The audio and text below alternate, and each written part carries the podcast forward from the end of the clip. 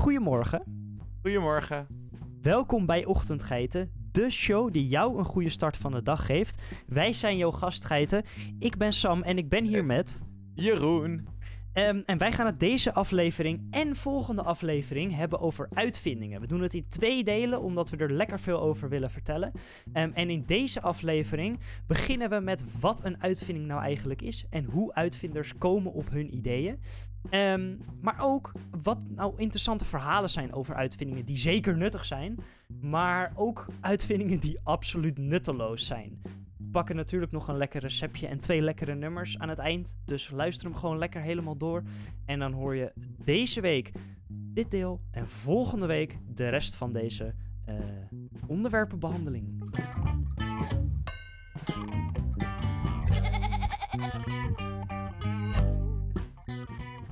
Sam, heb jij nog wel laatst een keertje een uitvinding gedaan ergens van? Nee. Nee? Nee. Hoezo niet? Is dat, want als je jong bent, dan leer je, ben je van allerlei verschillende dingen aan het uitvinden. Ben je nu gewoon een beetje klaar met jong zijn?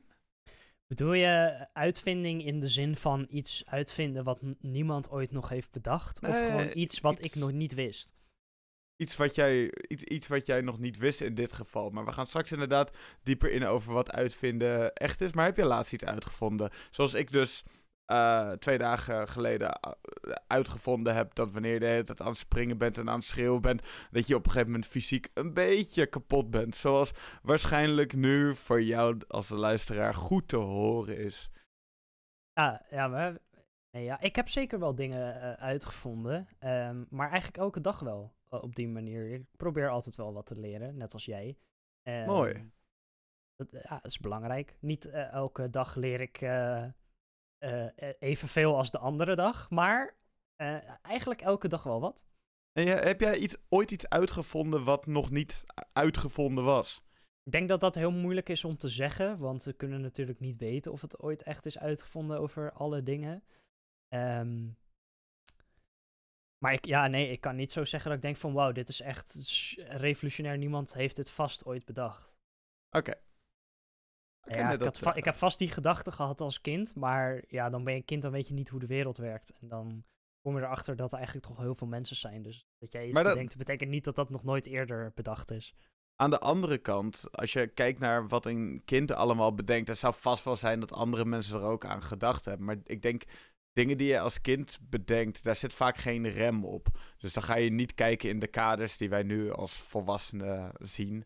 Dan denk je gewoon volledig de vrije loop. Waardoor je misschien wel dingen uitgevonden kan hebben. Dan kun je het misschien niet uitvoeren. Of dan eh, kon het misschien zelfs niet bestaan. Maar een uitvinding in je hoofd, was het misschien zeker wel.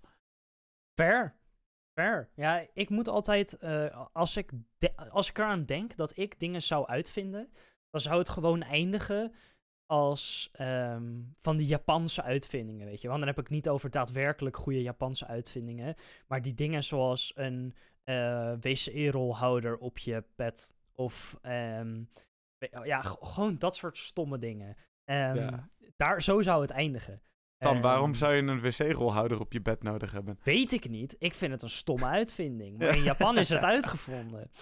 Ja, ik, Nee, dat, dat is waar. Er zijn heel veel uit, uitvindingen die een beetje raar zijn. Ik ga het straks nog verder hebben ook over nutteloze uitvindingen. Maar jij wil eerst eventjes duiken in hoe, hoe het nou precies zit met uitvindingen. Wat zijn uitvindingen en hoe, hoe komen we er nou eigenlijk bij? Ja, we hebben het er nu inderdaad wel over. Maar ik denk dat het belangrijk is om eerst even de, de, de term uitvinding precies te definiëren. En dan even te kijken uh, ja, hoe je erop kan komen. Um, een uitvinding is een uniek of nieuw apparaat, methode, samenstelling, idee of proces. Een uitvinding kan een verbetering zijn van een machine, product of proces om de efficiëntie te verhogen of de kosten te verlagen. Maar een uitvinding kan uiteraard ook een volledig nieuw concept zijn. Nou, dat is, klinkt denk ik niet gek, maar um, nou ja, goed. Ik, ga, ik, ik, vertel dit nu omdat ik zo meteen even op iets hierop terug wil komen. Oké. Ehm, maar ik wil eerst even doornemen ja, hoe je er eigenlijk op komt. Wat het is wat er gebeurt met mensen die dingen uitvinden. Um, want uitvinden is vaak een creatief proces. een, een open en een nieuwsgierige geest stelt een, een uitvinder in staat om verder te kijken dan wat bekend is. Nou, dat sluit al een klein beetje aan bij wat je net zei over kinderen. Uh, Dus dat is wel grappig. Um, het zien van een nieuwe mogelijkheid, verbinding of relatie kan de aanzet geven tot een uitvinding. En bij inventief denken gaat het vaak om het combineren van concepten of elementen uit verschillende gebieden die normaal gesproken niet samengevoegd zouden worden. Uh, dat is tegenwoordig, dat zijn moderne uitvindingen voornamelijk. Soms uh, negeren uitvinders de grenzen tussen duidelijk gescheiden gebieden of velden. En bij het denken over uitvinden kunnen verschillende concepten in overweging worden genomen. Logischerwijs. Um, maar belangrijk, is een creatief proces. Je gaat buiten, um, de, buiten de richtlijnen. Buiten, je, denkt, cliché maar waar, je denkt out of the box. En je verbindt dingen met elkaar die uh, normaal gesproken niet met elkaar verbonden worden.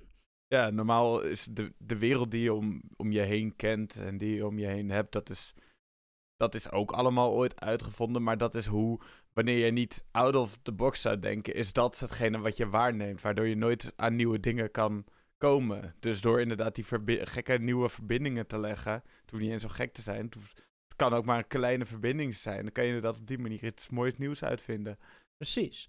Um, spelen kan ook leiden tot uitvinden. Nieuwsgierigheid, uh, experimenteren en verbeelding in de kindertijd kunnen iemands spelinstinct ontwikkelen. Zeker. Uitvin uitvinders uh, voelen de behoefte om te spelen met dingen die hen interesseren en om op onderzoek uit te gaan. En deze interne drang brengt nieuwe creaties voort. Als je iets um, zo goed kent uh, dat je er uh, mee gaat experimenteren, dat je er mee dingen mee gaat doen, uh, die anderen dus niet doen, ja, dan kom je tot nieuwe conclusies. En soms leidt dat tot een uitvinding. Ja. Soms lijken uitvindingen en ideeën spontaan te ontstaan tijdens het dagdromen. Vooral wanneer de geest vrij is van zijn gebruikelijke zorgen. Dat is echt oprecht wel meerdere keren gebeurd. En dan heb ik het voornamelijk over schrijvers. Mensen die revolutionaire, gigantische, bekende verhalen hebben geschreven. Ja, sommige die zijn gewoon letterlijk ontstaan tijdens een treinreis. Ja, ehm, ja klopt inderdaad. Uh, ik, dat, het, gewoon het dingetje uitvinden en deze aflevering, dat komt best wel dicht bij mijn hart. Want voor uh, als beroep ben ik bezig met innovaties. En daarbij moet je eigenlijk ook dingen uitvinden. Moet je verbindenissen leggen waar, uh, die, er nog niet ja, die je nog niet gevonden hebt daarvoor.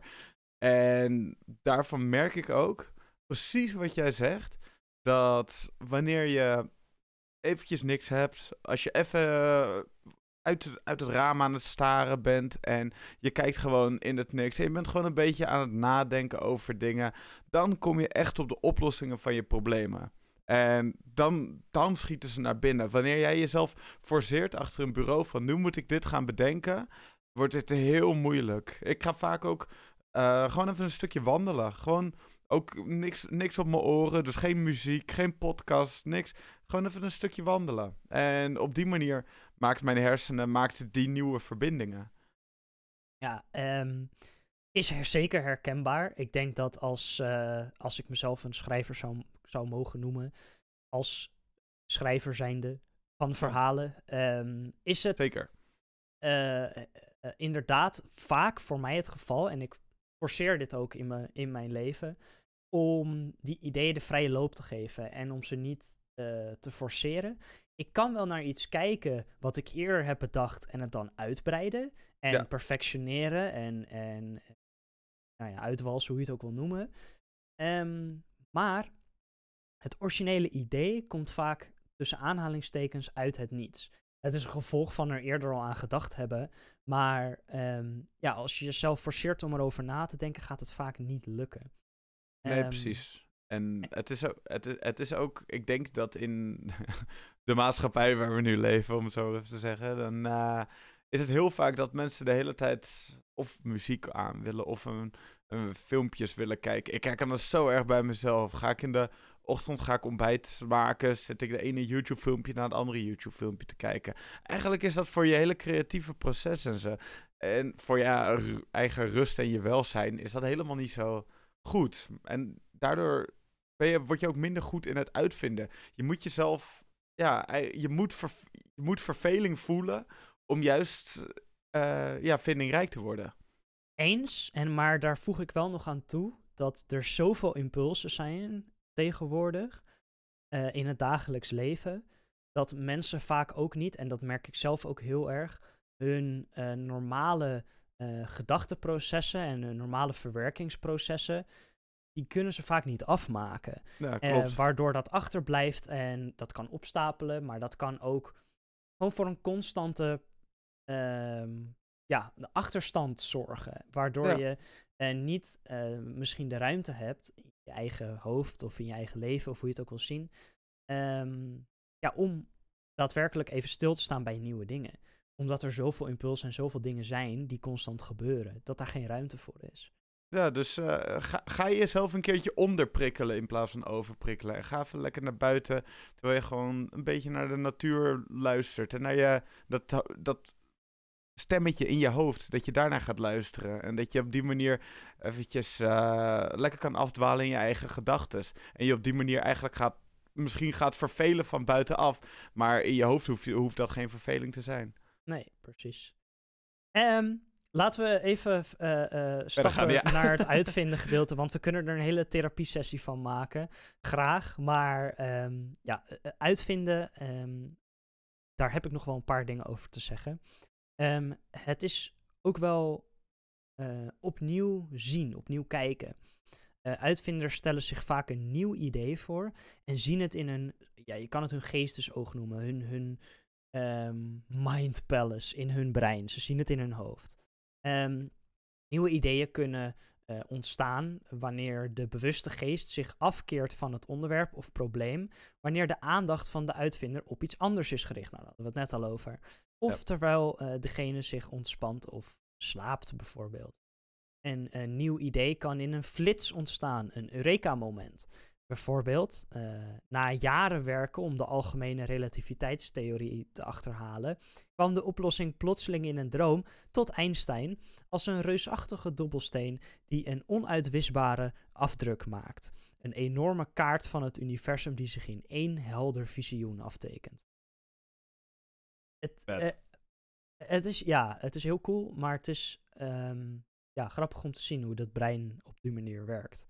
Ja. Uitvindingen kunnen natuurlijk ook toevallig zijn. Hè? Je kan, er, kan iets, zeker in de scheikunde, je kan gaan experimenteren met stoffen en dan denk van, oh hey, deze reactie had ik totaal niet verwacht en totaal geen rekening mee gehouden. Maar ik guess dat het gebeurt. Misschien kunnen we dit verder onderzoeken. Zo is Teflon bijvoorbeeld ontstaan. Ja, klopt. Um, Inzicht kan ook een vitaal element van uitvinding zijn. Klinkt logisch, maar ik ga er toch even in. Um, want zo'n inventief inzicht kan beginnen met vragen, twijfel of een ingeving. Het kan beginnen met de erkenning dat iets ongewoons of toevallig nuttig kan zijn. Uh, of dat het een nieuwe weg kan openen voor onderzoek. De vreemde metaalkleur van plastic bijvoorbeeld, gemaakt door per ongeluk duizend keer te veel katalysator toe te voegen, leiden wetenschappers ertoe om de metaalachtige eigenschappen te onderzoeken en zo elektrisch geleidend plastic en lichtgevend plastic uit te vinden. Een uitvinding die in 2000 de Nobelprijzen won en heeft geleid tot innovatieve verlichting, beeldschermen, behangpapier en nog veel meer. Uh, kijk bijvoorbeeld naar uh, uh, de, de OLED-schermen die je tegenwoordig op, op verschillende apparaten ziet, is een direct gevolg daarvan. Ja. Uitvinden is vaak een verkennend proces met een onzekere of onbekende toekomst. Er zijn zowel mislukkingen als successen. En inspiratie kan het proces starten, maar hoe compleet het eerste idee ook is, uitvindingen moeten meestal ontwikkeld worden. Logischerwijs, je hebt altijd een prototype en uiteindelijk kom je tot een, als je het doorzet, tot een eindproduct. Uitvinders kunnen bijvoorbeeld proberen iets te verbeteren door het effectiever, gezonder, sneller, efficiënter, gebruiksvriendelijker, duurzamer, goedkoper, milieuvriendelijker, esthetisch anders, lichter van gewicht, economischer, structureel anders, met nieuwe licht- of kleureneigenschappen enzovoort te maken. Nou, zo kan je er eindeloos op doorgaan. Um, maar op ieder gebied kan geïnnoveerd worden en kan iets uitgevonden worden. Maar. Oei. En ik wil eerst weten wat jij ervan vindt, Jeroen. Oké. Regelmatig worden zaken als het wiel, menselijke vuurbeheersing, landbouw en metaalbewerking als uitvinding gepresenteerd. Maar er is een toenemende terughoudendheid om deze zaken op deze manier te benaderen. Veelal betrof dit langdurig uh, processen zonder vaststaand einddoel. Wat vind jij hiervan? Is iets een uitvinding op het moment dat het geen einddoel heeft? Dat is eigenlijk je vraag, toch? In zekere zin wel, want dat is hoe het hier verwoord wordt. Ja, ja. Dat is een, dat is een goede vraag. Um, ik denk nog steeds, ja, ik denk van wel, want het is nog steeds, in principe is het een uitvinding, is, uh, is het, het uitvoeren van hetgene wat, waarvan nog niet die eerdere verbinding gemaakt was. Dus waar je dus een nieuwe verbinding voor legt. En eigenlijk is het het leggen van die nieuwe verbinding, dat is het eerste, dat, dat is het uitvinden. En dan is het, het uitwerken van die uitvinding, dat, dat is alles wat daarna komt. Ja, maar als ik ook weer terug ga naar de definitie, hè, uitvinding is een uniek of nieuw apparaat, methode, samenstelling, idee of proces. Het kan een verbetering zijn van een machine, product of proces om de efficiëntie te verhogen of de kosten te verlagen. Het kan ook een volledig nieuw concept zijn. Die definitie specificeert niet dat er een einddoel moet zijn om het een uitvinding te ja. um, dus als je het even heel letterlijk neemt, dan is het wiel een uitvinding. Maar ik vind ook dat het een uitvinding is. Want naar mijn idee is een uitvinding iets wat voortkomt uit uh, vaak, in ieder geval vroeger, uit een probleem. Je zoekt een oplossing. Ja. En om dat probleem op te lossen, kan je uh, dingen gebruiken die al bestaan. Maar als dat niet werkt, uh, of je vindt een betere manier, ja, dan vind je iets uit, zoals het wiel. Um, maar, maar, maar wat is de reden dan dat dat niet gezien wordt als een uitvinding? Um, omdat het dus geen eind, omdat het niet specifiek toen het einddoel had. Omdat het een langdurig proces is zonder vaststaand einddoel. Ja, maar dat, is, dat, is toch, dat zijn toch heel veel dingen. I mean, we zijn als maatschappij zijn we, de hele, uh, zijn we de hele tijd met dat soort dingen. Natuurlijk is dat wel een uitvinding. Ik zeg niet dat het uh, uh, door iedereen zo gezien wordt, maar steeds nee, nee. meer mensen krijgen die mening. Um, en ik vind dat gek. Nou um, ja, leuk voor die mensen. Gaan lekker ga, maar, ga maar terug in de tijd en ga maar het wiel uitvinden. En dan um, voor de wereld voor je ogen zien veranderen door die uitvinding. En dan vervolgens denken dat het met de kennis die je nu vandaag de dag hebt, met de mentale denk, de denkkracht en alles, alles wat je kan processen nu in je brein, en dan nog steeds zeggen dat het geen uitvinding is. Ik, I don't get it. Ik, ik, ik, ik snap wel dat je denkt van ja, het duurt dan wel lang voordat zo'n uitvinding dan is op de plaats van bestemming. Maar wie zegt dat het dat bijvoorbeeld speakertjes waar geluid uitkomt, dat dat ook niet nog steeds in een soort van fase is dat het naar een, nog een nieuwe manier doorgaat. Weet je, dat, dat weet je niet. In principe blijven, al, blijven heel veel dingen ontwikkelen. Maar dat zie ik echt als wel als een ontwikkeling. Dat zie ik wel echt als een ontwikkeling en niet zozeer als, een, als een uitvinding. Tenzij nou, er echt iets drastisch verandert aan het proces. Het idee van een speakertje, dat is wel een uitvinding. Achter oh, het absoluut. trillen van de dinges. Maar nu, als je nu een nieuwe speaker maakt, ook al, ook al heb je een heel nieuw merk met nieuwe materialen, uh, het is nog steeds een speaker en de speaker is al uitgevonden.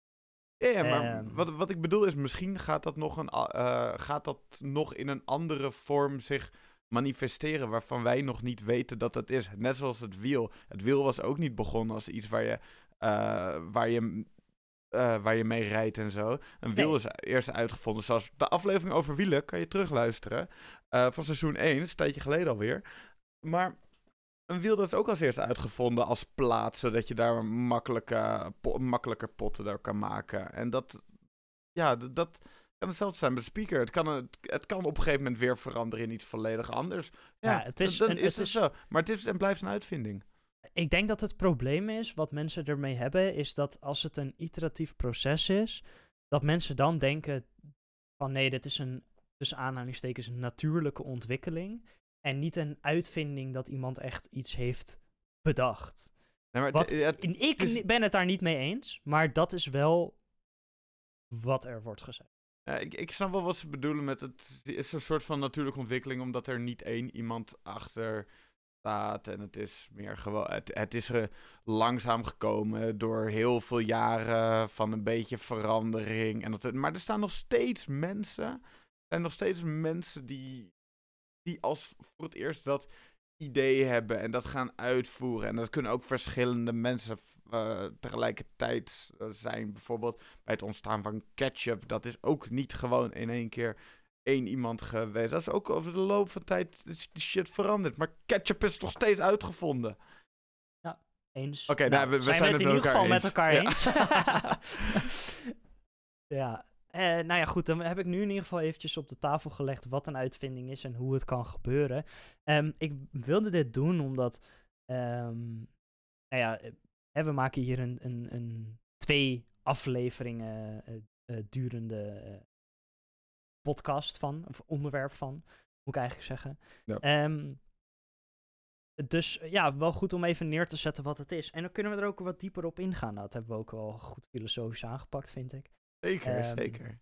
Heb jij er nog wat aan toe te voegen? Um, ja, ik, ik denk dat het wel interessant is om te kijken naar waar, waarom wij dingen uitvinden. Dus ja. het is, voor ons is het heel normaal dat we, dat we de spullen om ons heen hebben die we om, om ons heen hebben. Maar eigenlijk is dat best wel weird, want die shit moet ooit gedacht, bedacht worden. En hoe zijn we zo ver gekomen dat we die dingen bedenken? Nou, dat heeft eigenlijk allemaal te maken met gewoon het feit dat wij de overlevingskracht hebben wat we als mens hebben. Namelijk, wij als mens zijn niet de sterkste wezens. We hadden in principe hadden we. Binnen de evolutie hadden we net zo goed gewoon het niet gehaald kunnen hebben. Maar we hadden één ding wat ons verder hielp dan heel veel anderen. Dat is namelijk, we kregen op een gegeven moment steeds groter brein, waardoor we steeds complexere verbindingen konden leggen. En toen konden we op een gegeven moment dingen als materiaal maken en met elkaar communiceren en zo. En begonnen we daar manieren voor te bedenken. En eigenlijk is het feit dat wij die, die grotere hersenen hebben, dus heeft ervoor gezorgd dat wij dus die extra verbinding konden leggen die heel veel dieren vaak niet kunnen leggen. Er zijn wel bepaalde apensoorten die bijvoorbeeld een stok gebruiken om, uh, om insecten uit bomen te halen. Maar dat, ja, dat, dat zijn wel al hele goede dingen binnen. E- eh, en heeft binnen evolutie heeft hen ook geholpen dat ze aan meer eten kunnen komen. Maar wij als mens hadden het ook zo erg nodig om te overleven, die vindingrijkheid. En uiteindelijk is dat hetgene, de hele tijd die drive, de hele tijd willen overleven, de hele tijd die creativiteit die daar dan bij komt om verder te gaan. Ja, dat, dat is hoe we uiteindelijk nu alles bij elkaar hebben. En ik vind dat best wel iets moois om te bedenken dat we dus zijn gegaan van wezens die dat helemaal niet hebben. Dat evolutie ervoor gezorgd heeft dat wij die verbindingen in ons brein kunnen leggen. En dat dus naar de werkelijkheid kunnen vertalen in het maken van dingen, met elkaar communiceren, et cetera. Ja, kijk, er zijn natuurlijk diersoorten die uh, heel erg uitgebreid met elkaar kunnen communiceren. Er zijn diersoorten die super uh, slimme uh, dingen doen. Kijk naar. Kijk maar naar dolfijnen. Ja. Dolfijnen is een goed voorbeeld, maar kijk ook bijvoorbeeld een heel simpel voorbeeld naar um, kraaien of, of, of kauwen die um, noten pakken en uh, op straat laten vallen op het moment dat de auto's uh, langs rijden. Op het moment dat het stoplicht op groen gaat, laten ze een noot vallen. Dan kraakt die noot doordat auto's eroverheen rijden. En dan gaan zij, zodra hun stoplicht op groen gaat, gaan ze er naartoe en dan eten ze de noot. En dat, zijn, dat zijn leerprocessen, maar wij als mensen blijven ons ontwikkelen. En die dieren, die, die, uh, wat, het, wat het ook is, hè, dieren die, die hebben een bepaalde grens. Tot nu toe, hè? Een bepaalde grens waar tot ze zich kunnen ontwikkelen. Nou, voeg ik daaraan toe dat dat deels de schuld van de mensheid is. Um, want veel dieren hebben niet de ruimte en de mogelijkheden meer op deze planeet om zich verder te ontwikkelen. Dus het wordt een beetje onderdanig daarna.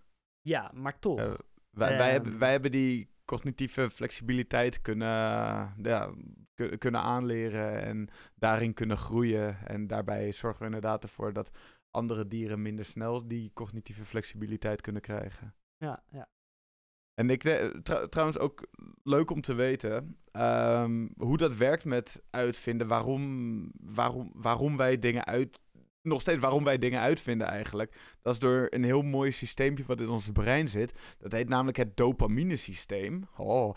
En ja, in de hersenen is dopamine een hele belangrijke neurotransmitter die betrokken is bij beloningen en bij plezier. Dat is waardoor wanneer jij iets, wanneer er tegen jou gezegd wordt: hey, goed gedaan, pikkenmans, dat jij denkt, of pikkenvrouws, en dat jij denkt van: hey, Denk je wel, daar word je blij van. Dat is gewoon, dat, dat komt de dopamine vrij. En dat is met heel veel dingen zo. Zie je felle luchtje, uh, lichtjes, ja, word je ook blij. Dopamine, jee.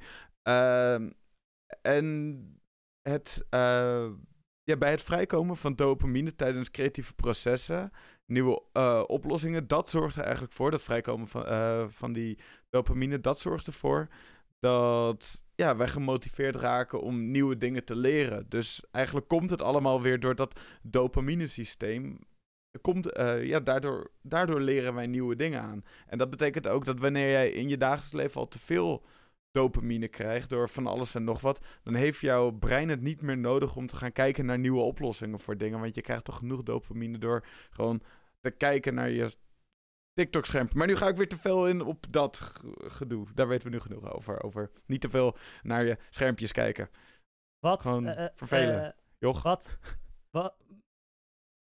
Wat ook dopamine oplevert, is eten. Ja, lekker man. Uh, dat hoop ik wel. Um, als ik hier naar kijk, dan begint mijn mond al te wateren. Oh, dat ben je de hele tijd aan het doen. dus ik ga je... Oh, waarom, waarom komt dat vlekje daar onder je? Maar dat, dat was dus... dat waterige mondje van je. Daarom ga ik jullie, uh, jou en, en, en uh, als luisteraar en jou als Jeroen eventjes meenemen door de ingrediënten. En uh, nou ja, dan weet je al een beetje wat het is. Ehm, ben benieuwd. Je, je hebt nodig, het begint mysterieus, 250 gram ontpitte dadels, fijn gehakt. Oké. Okay. Dan 100 gram boter en een beetje extra. Wat je gewoon, maar dat, is niet, dat hoef je niet af te wegen. Dan 4 eetlepels stroop. 1 theelepel vanille-extract. 250 gram lichtbruine bastardsuiker. 300 milliliter dubbele room. Dat is. Wordt al misschien wat duidelijker. Twee eitjes, licht geknopt. Niet geknopt, geklopt. 200 gram zelfrijzend bakmeel, 1 theelepel zuiveringszout en vanilleijs. Vanilleijs? Ja. Stap 1. Je doet je dadels in een hittebestendige kom. Bedek met uh, uh, 150 milliliter kokend water en laat 30 minuten weken. Dan beboter je een puddingvorm van een liter en bekleed je de bodem met bakpapier. Dan doe je de helft van de boter, de helft van de stroop, de vanille, uh, eh, 75 gram suiker en de room in een pan op middelhoog vuur. Laat je al roerend 4 tot 5 minuten koken tot de suiker is opgelost. Dan zet je het vuur hoger, laat je 3 minuten borrelen en klop je er een, klein snufje zout doorheen. En dan giet je een derde van de saus in de kom. Overgebleven boter klop je met stroop, suiker en de eieren samen en spatel je uh, vervolgens de bloem, um, het uh, bakmeel, een kwart theelepel zout, dus gewoon een snufje zout, iets meer. de dadels en hun weekvocht door. Dat schep je allemaal lekker door elkaar. Um, dat doe je in de kom. En dat strijk je het oppervlak helemaal glad. Je laat een centimetertje ruimte over. Vanaf de bovenkant. Dek je af met een dubbele laag bakpapier en folie. En maak je een plooi in het midden zodat de pudding kan uitzetten. Um, dan pak je je slowcooker. Hoi. Die zet je op laag. En dan zet je die schaal, die kom erin. Voeg je kokend water toe tot halverwege de schaal. Dan dek je het af en dan laat je het 7 tot 8 uur koken. Dan ga je met een mes langs de rand van de pudding en leg je hem op een bord als het allemaal klaar is. Um, dan verwarm je de overgebleven saus opnieuw, giet je die eroverheen en dat serveer je met vanille-ijs. En dan heb je een van fantastisch toetje. Dat klinkt, dat klinkt wel lekker.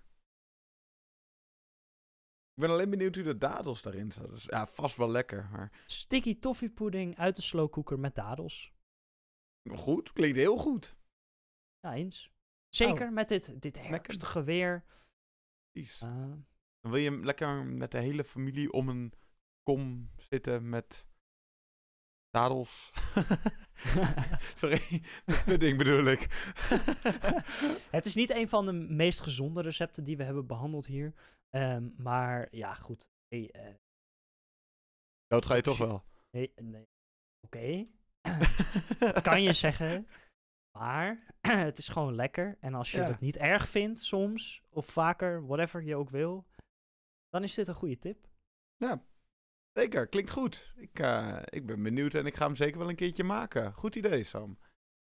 Um, dank je. Um, ik heb het niet zelf bedacht. Als je... Um, Sst, jawel, heb je wel zelf bedacht. hey joh, staat gewoon een, een, een linkje met de recepten in de show notes. Maar dat heb je wel zelf bedacht. Dat is een uitvinding. Oké, nee, laat maar. dat is geen uitvinding. Dat is geen uitvinding. Jij hebt wel een paar uitvindingen. Um, Die wel interessant zijn om te benoemen. Ik heb een aantal uitvindingen die, van dingen die je gewoon dagelijks kan gebruiken. Gewoon je normale huis, tuin en keukenapparatuur, spulletjes, gedoe, gezeik dingen. En het leuke aan degene die ik zo op ga noemen, daar, dat is het verhaal erachter. Hoe het is uitgevonden. Want meestal, ja, dan zie je iets staan en dan, dan denk je, oké, het is een wiel bijvoorbeeld. Als we teruggaan naar de aflevering over wielen. Het is een wielen. Uh, het is een wiel. Maar er zit dan een heel verhaal achter. En dat geldt bijvoorbeeld ook voor de magnetron. Dat is namelijk ook best wel een grappig verhaaltje. Want in de, ja, uh, in de jaren ja, 1930 en 1940 werd er intensief onderzoek gedaan naar microgolven en ook elektromagnetische golven. En deze hadden dan een zeer korte golflengte. En dit onderzoek was uh, voornamelijk gericht op radar, wat een hele belangrijke technologie was tijdens de Tweede Wereldoorlog. En wetenschappers bestudeerden uh, manieren om microgolven op te wekken en te kunnen gebruiken voor, de, voor hun radiotoepassingen, sorry, hun radartoepassingen. En er was een man, dat was Percy Spencer. En dat was een ingenieur bij Raytheon Corporation. En hij was bezig met het ontwikkelen van radarapparatuur in 1945. Hij ontdekte per ongeluk dat een chocoladereep in zijn zak smolt terwijl hij met een magnetronbuis werkte. Ja, en dat, die magnetronbuis dat is een apparaat dat microgolven opwekt uh, voor die radar. En dit leidde bij hem tot het besef dat microgolven gebruikt kunnen worden in het opwarmen van voedsel. En na het, ja, na het ontdekken van deze nieuwe ontwikkeling ging Raytheon de eerste commerciële magnetron overmaken. En vanuit daar uh, werd het grote magnetronfeest, uh, kwam de wereld in. En dan gingen allemaal mensen, gingen ineens als gekken, gingen ze magnetrons gebruiken. Ik vind het ook mooi dat in de begintijd werden juist magnetrons gebruikt in restaurants, omdat het zo, zo een nieuwe manier was. Dat mensen dat heel erg vet vonden en interessant vonden. En jij speciaal voor naar een restaurant gingen. Dus dat vind ik wel heel erg mooi. Maar uiteindelijk is dat dus doordat Percy Spencer te dicht bij zijn radioapparatuur stond en daardoor zijn chocoladereep in zijn zak smolt. ja, grappig om te weten. Ja, dat vind ik een heel erg mooi begin. En wat ik ook wel een leuke vind, is dat van klittenband. Want hoe bedenk je hoe klittenband in elkaar zit? Nou, dat is. Ja, het is, echt, het is echt bizar. Nou, in 1941 uh, eh, ging de Zwitserse ingenieur George de Mestral wandelen in de natuur. En merkte hij dat op zijn kleding uh, ja, allemaal. Oh ja, en, en de vacht van zijn hond. Niet, uh, niet vergeten, de vacht van zijn hond. Dat hij allemaal kleine haakjes en lussen van planten aan bleven hangen. Dat ken je misschien ook wel als je door de natuur aan het lopen bent. Dat je allemaal stukjes plant aan je lichaam blijft kleven. En hij was er super gefascineerd over. Ja, waarom deze haakjes ja, nou eigenlijk in zijn kleding blijven vastzitten. En begon toen onderzoek te doen in dit principe. En kijken van, hey, kan daar iets bruikbaars van uitgevonden worden? Ja, nou, dat, dat kon zeker, zijn we nu achterkomen. Want na jaren van experimenteren met verschillende materiaal... ontwikkelde de Mestral uiteindelijk wat we nu kennen als klittenband... of ook wel velcro genoemd. Het bestaat dus uit twee componenten. Eén kant met kleine haakjes en de andere met, ja, met allemaal lussen. En wanneer deze samenkomen, haken de haakjes vast in de lussen en creëren ze een hele stevige eh, verbinding op die manier. Dus ja, wat het verhaal zo interessant maakt, dat is dat een eenvoudige observatie in de natuur leidde voor zo'n tot zo'n baanbrekende uitvinding die voor echt tal toepassingen gebruikt wordt, zoals kleding en schoenen en zelfs in de ruimtevaart is het super belangrijk. Dus, ik vind het ja, uh, geniaal. En uh, vooral leuk dat het door een fenomeen uit de natuur komt. Dat dat is van, hé, hey, kijk, dat werkt daar. Kan ik, hoe, hoe kan, kan ik dat op een andere manier toepassen? Ja, het, het, is, het is fantastisch. Gewoon een, een parkwandeling waarbij je op een gegeven moment dingen gaan afvragen. En dat is precies het soort spark wat wij met deze podcast elke keer een beetje naar boven brengen. Dat is van hoe zit het in elkaar en hoe vet is het dat dit zo in elkaar zit? En hoe wordt dat gevonden en wat zijn de eerste dingen daarvan? Dat is echt, ja, het ligt heel goed, mooi in lijn met onze podcast en wat we willen overbrengen. Dus daar word ik blij van. Wat, ja, nice. Wat ook een leuk begin is, is dat van het post-it briefje. En het verhaal van het post-it briefje, dat begint bij de multinational 3M Company. En dat staat oorspronkelijk bekend als het Minnesota Mining and Manufacturing Company. En 3M is een Amerikaans conglomeraat dat gespecialiseerd is in diverse producten, waaronder lijmen, tapes, kantoorbenodigdheden en tal van andere innovatieve materiaal. Even tussendoor, een conglomeraat, dat is een term wat wordt gebruikt voor een groot bedrijf of onderneming. Uh, ja, dat, van, dat met meerdere aspecten tegelijkertijd bezig is. En dat zijn vaak ook niet met elkaar gerelateerde bedrijven of uh, verschillende dochterondernemingen. Oké. En ja, in 1968 werkte Spencer Silver, ook weer iets met Spencer erin. Het ligt wel een beetje aan die naam. Maar Spencer Silver, uh, Silver dat, is een, nou, dat was een chemicus bij M3. En die ontwikkelde een supersterke lijm. Tijdens zijn onderzoek stuitte hij echter op een probleem. In plaats van dat hij een krachtenhechtiging aan het creëren was, creëerde hij een hele zwakke lijm dat heel erg gemakkelijk loskwam van de oppervlakte. Hoewel dit ja, niet was wat hij oorspronkelijk zocht, besloot Silver om zijn ontdekking niet op te geven. Enkele jaren later, in 1974, werkte een andere M3-wetenschapper, genaamd uh, Art Fry, aan het bedenken van een manier om zijn zangboeken bij het kerkkoor open te houden. Hij herinnert zich de zwakke, het zwakke plakmiddel dat Spencer Silver had uitgevonden en zag hier heel veel potentie in. Samen begonnen ze te experimenteren en ontwikkelden ze een nieuw soort papier. Uh, ja, dat met deze zakke, uh, zwakke lijm aan de achterkant gewoon ergens opgeplakt kon worden. En het, het kwam dus uiteindelijk zo dat ze papier maakten wat herhaaldelijk kon worden opge, uh, ja, opgeplakt en ook weer verwijderd zonder enige sporen achter te laten. En daar was het idee van de post-it note geboren. Want het weet, ja, bleek toen ook een geweldige oplossing voor notities, markeringen en talloze andere toepassingen. En ja, ze hebben natuurlijk ook nog een hele lange tijd hebben zij patent gehad. Volgens mij is het meeste patent is zo'n op dat soort producten is zo'n 20 jaar uh, geldig. Dus zij hebben tot 19, laat ik zeggen 1995 of zo, hebben gewoon een patent gehad op alle post-its ter wereld. En dat vind ik echt, hoeveel geld je daarmee zou krijgen, dat zou echt ziek zijn. Dat is bizar. ja, dat is echt bizar.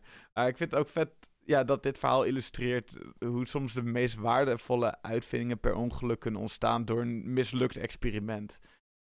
Het benadrukt ook het belang van openstaan voor nieuwe mogelijkheden en het creatief omgaan met onverwachte resultaten. Ja, dat laat het ook wel heel erg mooi zien. Absoluut.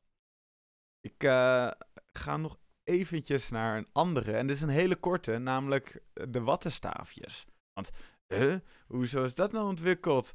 Nou, het komt, het komt allemaal bij Leo Gerstenzang vandaan. En hij creëerde wattenstaafjes nadat zijn vrouw tandenstokers en watten gebruikte om haar oor schoon te maken. Dus het letterlijk gewoon die, uh, de vrouw van Leo die dacht... Hé, hey, watten aan tandenstoker in oor schoon.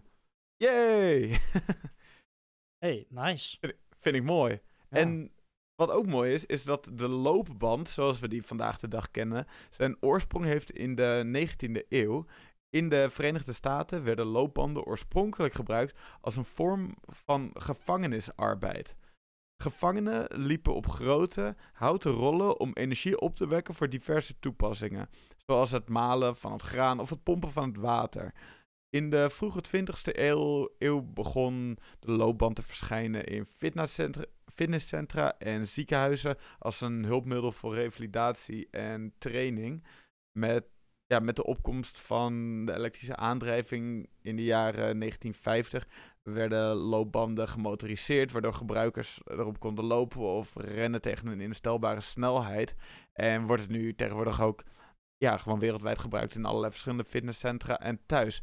Maar dat komt dus vanuit het idee, ja, in de gevangenis. Dat gevangenen uh, moeten lopen om op die manier uh, energie op te wekken. En vaak ook gewoon als verveling.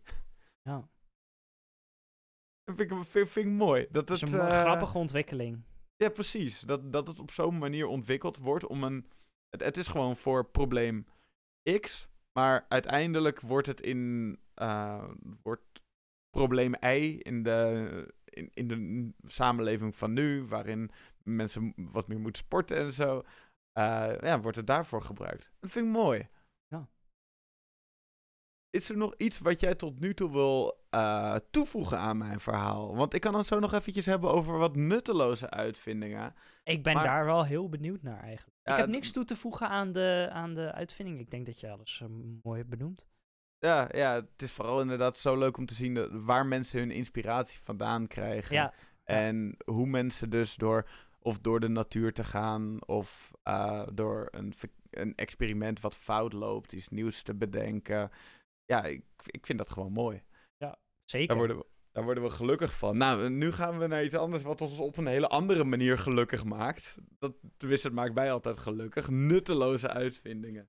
Ik vind het gewoon mooi. Nutteloze uitvinding gewoon, gewoon, gewoon fantastisch, omdat het zo weinig toevoegt, maar gewoon wel geinig is. Ehm, wist je dat een nutteloze uitvinding trouwens ook wel een Rube Goldberg machine genoemd wordt? Waarom? Ja. Geen idee, bedenk ik me ineens. Maar dat ga ik nu heel eventjes snel opzoeken. Want ik vind het... Ja, ik wil wel weten wie Rube Goldberg is. En het zou zonde zijn als...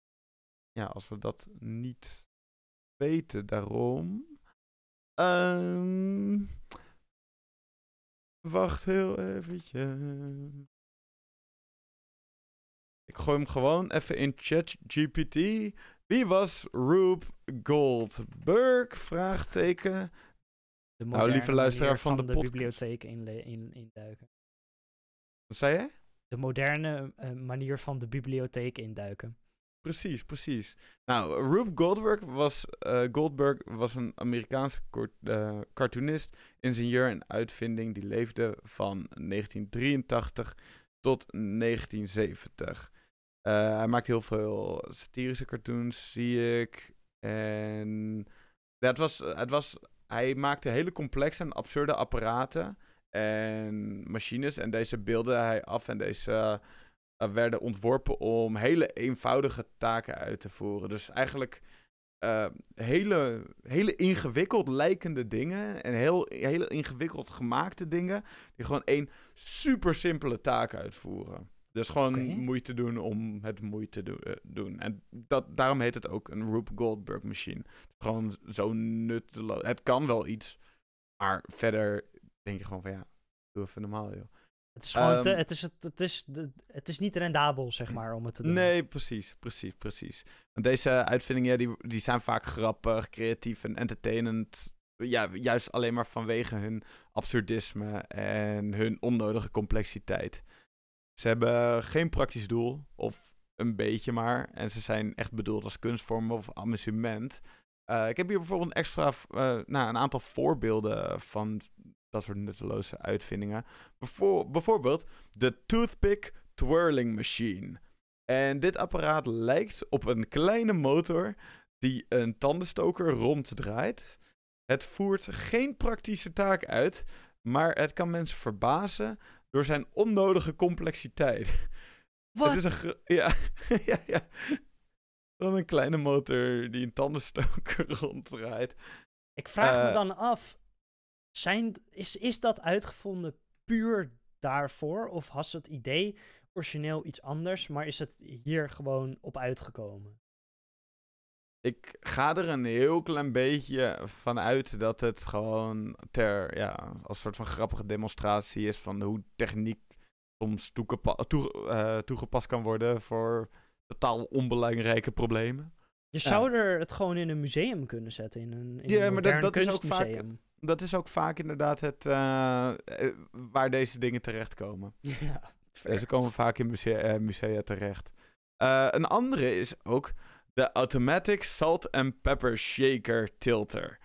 Dit apparaat bestaat uit een reeks hefbomen en mechan- mechanismen die bedoeld zijn om zout en peper over voedsel te schudden. De handeling is zo overdreven complex dat het ja, de eenvoudige taak van het kruiden om over de voedsel heen te gooien volledig een komisch evenement maakt. Ik eh, ga na de show straks kijken of ik voor al deze eh, onderdelen een leuk filmpje kan eh, zetten in de show notes. Dus als ik het heb gevonden en als ik het heb gedaan, kan je het vinden in de show notes. nice. Eh, eentje is ook nog de Page Turner machine. En dit apparaat is ontworpen om boekpagina's om te slaan. Ja, dat kun je al uit de, de- uit, uit de naam halen. Het bevat meerdere bewegende onderdelen, waaronder een zwaaiende arm en een roterende cilinder. Eh, ja, het is duidelijk een, eh, een taak dat één persoon heel makkelijk zou kunnen uitvoeren en heel snel kunnen doen. Maar ja, ook deze machine is weer gebouwd om eh, ja, als een soort van overdreven complexe benadering van iets wat normaal heel erg eenvoudig is. Dus ja, eigenlijk weer een soort van kunst. Ja, ja, ja. Eh, daarnaast heb je ook nog de Useless Box. En dit, ja, dit is een bijzonder geestige uitvinding, want wanneer je een schakelaar op de Useless Box aanzet, springt er een mechanisme tevoorschijn dat ja, de schakelaar meteen weer uitzet. En misschien ken je hier wel een filmpje van. Dit, want Ja. dit- ja, dit- deze Er zijn ontelbaar veel mogelijk, of, of eh, eh, verschillende versies hiervan. Ja, van, en met katten en zo. Of een Ja. muisje die eruit komt. Ja. Ja. En eh, ja, dit is ook een hele eh, hilarische illustratie van hoe iets in de theorie nuttig zou moeten zijn, maar eigenlijk compleet nutteloos blijkt te zijn. Ja. Een andere, dat is de breakfast machine. En deze klinkt wel spannend. Eh, deze Rube Goldberg machine is een uitgebreide reeks van bewegende delen en domino-effecten. Het begint met het aanzetten van een koffieapparaat en het eindigt met het serveren van ontbijt inclusief toast, eieren en jus d'orange. En deze benadrukt de absurditeit van het gebruik van complexe apparaten voor dagelijkse taken. Nu klinkt het gewoon als best wel een handig ding. Ja. Ik weet niet hoe dit, hoe dit eruit ziet, dus ik ga er een beetje vanuit dat dit echt een grote clusterfuck is aan allerlei bewegende delen die dan ergens tegen aanschopt, een toast, toast in tosti-ijzer gooit en van alles en nog wat. Dus, Weet je waar eh, dit me aan, aan doet denken? Nemo? Eh, Even tussen een, een neus en lip. Oh, Nee, even oké. tussen neus en lip door. Ehm, ik zag laatst. Je, je kent GeoGuessr wel, toch? Ja, ja, ja. Voor de luisteraar die niet weet wat GeoGuessr is, je, eh, eh, je komt op een, een Google Maps Street View en dan moet je raden aan de hand van de omgeving waar op de wereld je bent. En je krijgt meer punten naarmate je dichterbij bent. Ehm, en er was iemand die begon naast de Eiffeltoren. En eh, die persoon, het was een livestreamer, en die persoon kreeg een, een, een donatie met een bericht van hey, eh, eh, draai je om en eh, loop een paar stappen die kant op. En die eh, streamer die was echt van ja, nee, dit gaan we niet doen. Eh, ik, ik ben hier nu, ik weet waar we zijn. Eh, de vorige keer dat ik dit deed, kreeg ik 20 dollar en eh, was ik eh, helemaal aan de andere kant van de wereld. Maar die persoon die bleef maar doneren en doneren en bleef maar gewoon berichten sturen van ja, nog een stap vooruit, nog een stap vooruit. Uiteindelijk was deze streamer een volledig rondje om de hele aardbol gegaan. Om uiteindelijk aan de andere kant van de Eiffeltoren uit te komen. En degene die, dit, die deze instructies gaf om die route te nemen, gaf natuurlijk niet aan dat hij daaruit zou komen. Nee. Ehm, maar hij zei wel uiteindelijk, toen hij eraan kwam, van ja, ik wilde de andere kant zien.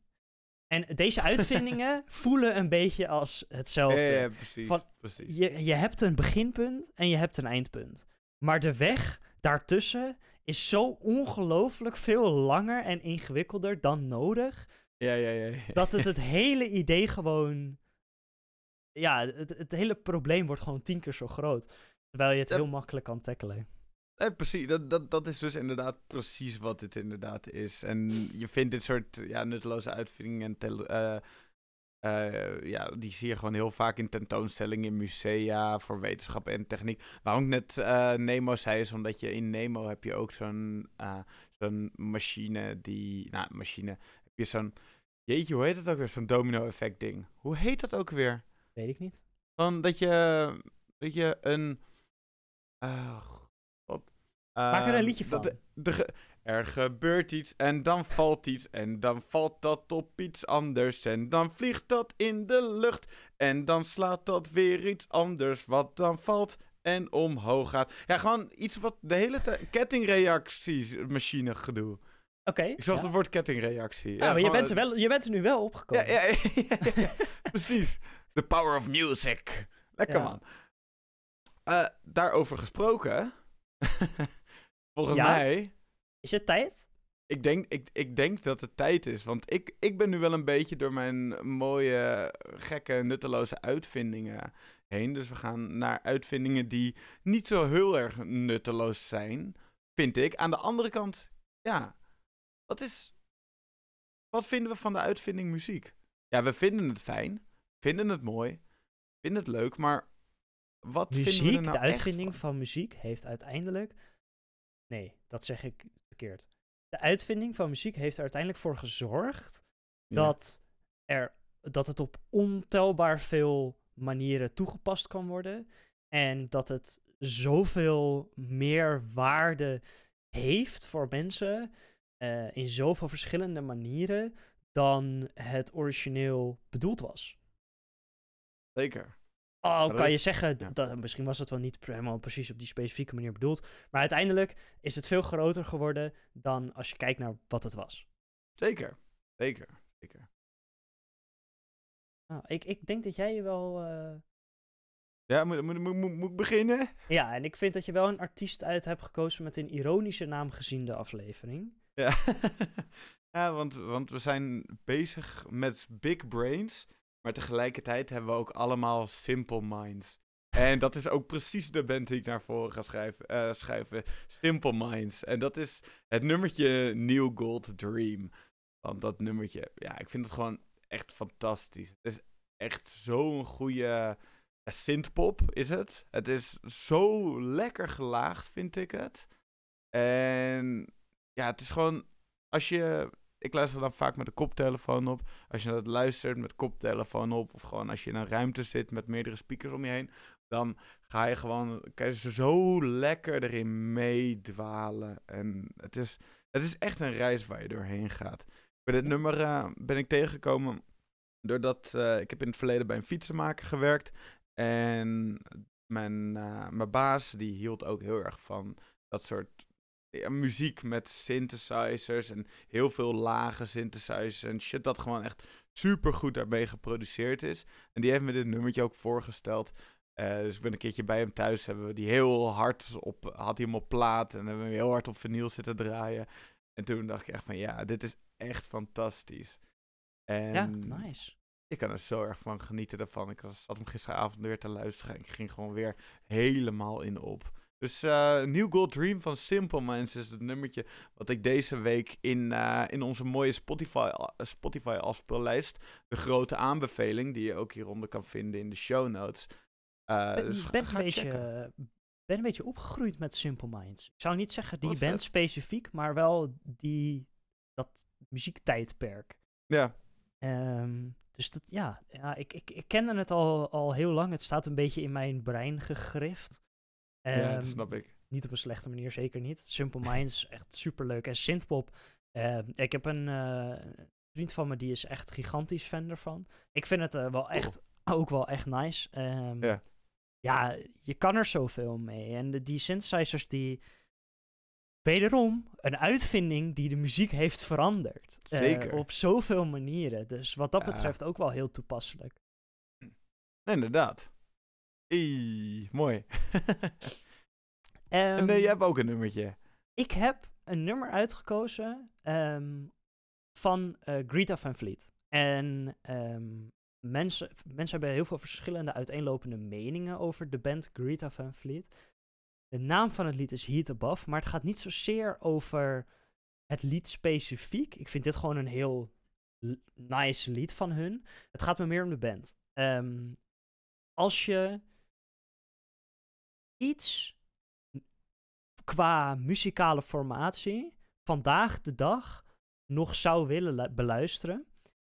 ehm, en dan bedoel ik een, een formatie die nog actief is. Die Mhm. het dichtste bij in de buurt komt van Led Zeppelin.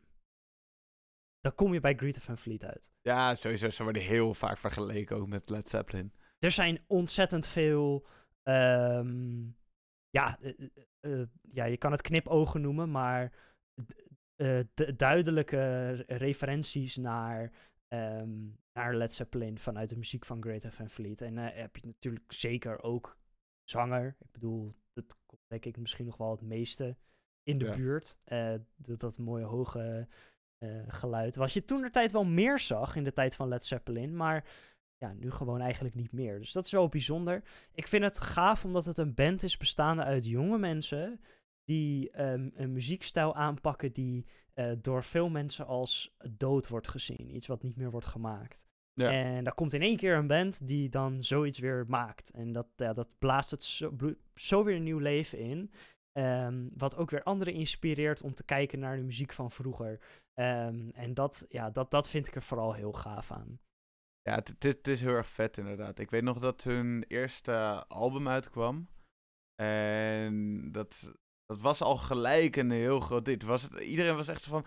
Yo, Greta, eh, Greta van k- moet je eens luisteren. Heel vet. En het ging heel snel ging het ook de ronde in. Ik heb Ja. ook in, voor mij is het van 2018 of zo, eh, of 2017, net of, of voor hun, eh, voor hun tweede album, of net iets daarna. Volgens mij was het net iets ervoor nog.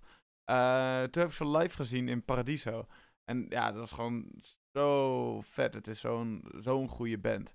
Ik heb gehoord dat zij eh, eh, live op het podium een heel goed geluid hebben. Klopt dat? Ja, dat klopt. Dat klopt. Ja. Oké. Nou ja, want ja dat is maar en het voor was zo'n band ook- is heel belangrijk. Zeker, zeker. En het was ook echt een hele leuke atmosfeer in, eh, was in, in, in Paradiso dus. Dus eh, sowieso zit je al in een fantastisch mooie atmosfeer. Zo'n superleuke historische locatie is dat. En dan daarvan genieten van nummers als Black Smoke Rising en Highway Tune. Dat is gewoon zo fantastisch. Maar ik had het daarna een hele lange tijd niet gevolgd. En ik, jij stuurde dus vandaag Here Above naar mij toe. En ik vond het echt leuk om het weer te luisteren. Want ik heb dus echt een tijd niet meer geluisterd. En ik hoor ook dat ze in hun manier, hoe ze de muziek maken, zijn ze nog wat volwassener geworden. En dat op een, op een positieve manier. Want hun eerste nummers waren super vet. Maar nu zit er toch een soort van extra laag van nog betere productie. Maar wel nog steeds het, het gevoel wat ze over willen brengen, dat dat nog steeds overgebracht wordt. Ja, ik vond het heel vet om weer te luisteren. Het is een toevoeging aan hun eigen sound. En niet Ja. zozeer een complete verandering, wat je wel eens bij veel bands ziet. Ja, precies. Ehm, en dan zie je ook wel dat de, de producer slash producers die erachter zitten, ehm, ja, die, die kijken gewoon naar, of die luisteren naar hun geluid en die denken, ja, dit moeten we behouden, maar hoe kunnen we het Ja. nog beter maken? En je merkt dat dat gewoon is gebeurd. Ehm, ja, dat is altijd cool om te zien. Ja, fantastisch. Zeker. Ik vond het op het begin wel een beetje. eh, een gegeven moment vervelend worden dat iedereen de hele tijd. Oh, Greta, eh, Greta van Fleet, dat is alleen maar eh, een soort van nieuw, eh, nieuwe, nieuwe Led Zeppelin wannabe. Ik dacht echt, nee. Van potverdorie een nieuwe band die inderdaad wat Led Zeppelin invloeden meeneemt. Natuurlijk. Maar het is wel potverdorie een nieuwe band. Het is een potverdorie goede band ook. Dus Ga ik- Ga ik wel wat aan respect. toevoegen? Ja, eens. En ga ik ook wel wat, wat aan toevoegen. Ehm, veel mensen die klaagden over, oh, het is gewoon een Led Zeppelin kopie. Ja. Die hebben geen idee. Want er waren zoveel bands die tussen aanhalingstekens klonken als Led Zeppelin. Ja. Het was een tijdperk met bands die op die manier muziek maakten. En Led Zeppelin heeft het tot een ander niveau gebracht, waardoor het vandaag de dag nog steeds heel erg bekend is. Ehm, maar ja, dat betekent niet dat zij de enige band zijn die zo hebben geklonken of zo. Nee, Led Zeppelin is geen, geen genre of zo. Led, Nee. Led, Led Zeppelin is, gewoon- is, is gewoon ook een band. Ja, uit een genre waar heel veel bands in hebben bestaan. Het is gewoon Ja. dat vandaag de dag Led Zeppelin nog herinnerd wordt en nog geluisterd wordt. Zeker door mensen van onze leeftijd die er niet bij waren toen die band eh, nog bestond. Ehm, maar ja, dat betekent niet dat er in één keer dat je een copycat bent omdat je kijkt naar goede onderdelen van een band en denkt van hé, hey, kijk, dat willen wij ook weer doen. Ik zie het gewoon als een bron van inspiratie. Zeker, zeker. En dat is net zoals eh, er uitvindingen gedaan worden. Dat komt ook uiteindelijk vanuit inspiratie en vanuit nieuwe dingen die je ontdekt. Zo is Greta van Fleet is ook voortgekomen uit inspiratie van bepaalde stijlen. Dus dit loopt echt naadloos op elkaar over. Ja, en eh, tot eh, volgende week, waarin we de rest van de uitvindingen behandelen die we willen behandelen. Zo ga je er bijvoorbeeld ook achter komen. Hoe, hoe is kaas nou uitgevonden? Zo, dat soort gekke dingetjes, daar kom je achter dan. In volgende Ik kan je vertellen dat het zeker een gek ding is, ehm, maar daar kom je inderdaad volgende week achter. Ik wens je in ieder geval een hele prettige week. En ga lekker slapen. Slaap is belangrijk. Maar ga vooral goed om je heen kijken. En kijken of jij nog iets kan vinden wat nog niet, wat nog niet eh, uitgevonden is. En ga jij dat nieuwe schakeltje leggen. En maak er wat moois van. Ja, nou, mooi gezegd. Houdoe. Houdoe.